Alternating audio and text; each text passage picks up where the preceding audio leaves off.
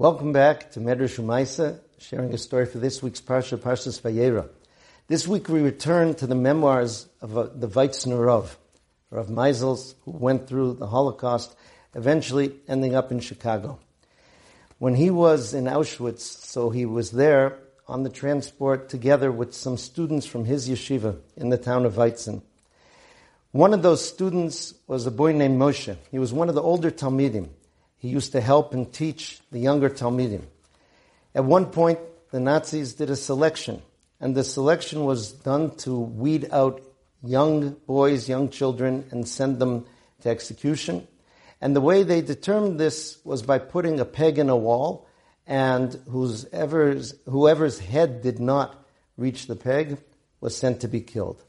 This young man, Moshe, was older than many of the other boys, but he was very short and therefore he was sent with the group that was separated for execution. There was another boy from the yeshiva who was there in the camp. His name was Akiva Manin. And he came to the Weitzner Rav and he said, Rebbe, how can we let Moshe be killed? How can we set, set aside when Moshe is going to be lost? And the Rebbe said to him, there's nothing to do. What can we do? He said, Rebbe, I smuggled money in with me to the camp we know that the kapos are accepting bribes. We can give them a bribe and get Moshe out. Now, this was a very sensitive and difficult question for the Rebbe. He had been approached by people who had the ability to bribe the kapos and get their child out, but that would mean that first the kapos would grab another child because the number who were separated had to remain the same. And the Rebbe wrote in another chapter of how he could not express his opinion. He refused to express his opinion on this. He didn't have Svarim, he didn't have other Rabbonim. And there were some very powerful stories around that. So the Rebbe told him, I've already told people, he says, I cannot tell people to bribe the kapos and take someone out when that means that another child is going to be taken. But here this boy Akiva said, Rebbe, I have the solution.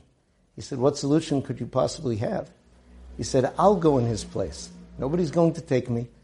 I'm going to go willingly. He's a Talmid Chacham. He's going to benefit Am Yisrael. I'm a nobody. It's much better that I should be able to go and do this in order for him to live. The Rebbe said that he rebuked him very much. He said, that's not allowed. The Gemara speaks about the idea of a person whose life is in danger and yet has the ability to save himself, and there's another person, and the Gemara decides, Chayecha Kodmin, your life comes first. And with that, the boy walked away disappointed. A few minutes later, he came back. He said, Rebbe, even if you cannot tell me it's mutter, I'm determined to do this. I just want you to promise me that I'll not be considered someone who committed suicide, someone who took his life intentionally. The Rebbe said, No, I cannot even tell you that. He says the halacha says you are not allowed to do this, and therefore you're not allowed to. And the boy said, But Rebbe, why? He says, You have to realize my life is worthless. I said, He can go on and do so much. I've lost everybody. All of my family went to the left. I'm alone, and I don't even come up to the toes of a boy like Moshe. Please. And the Rebbe said, No, you're not allowed to do this.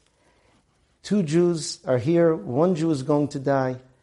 The Gemara says, "My chazi the didach sumak tfei, dilmadam didach tfei."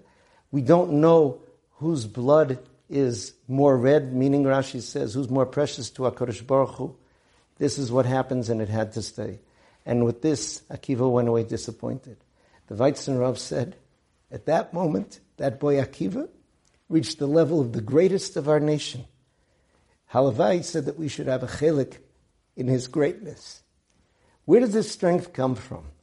Rav Dessler says that when Avram Avinu and Yitzchak were involved in the Akedah, this implanted in Am Yisrael's spiritual DNA the power of sacrifice. Zechus avos, which is often translated as the merit of the avos, he explains as zakus ha'avos, a certain purity, a certain way of serving Hashem, which is implanted into our spiritual DNA, that gives us the ability to do this.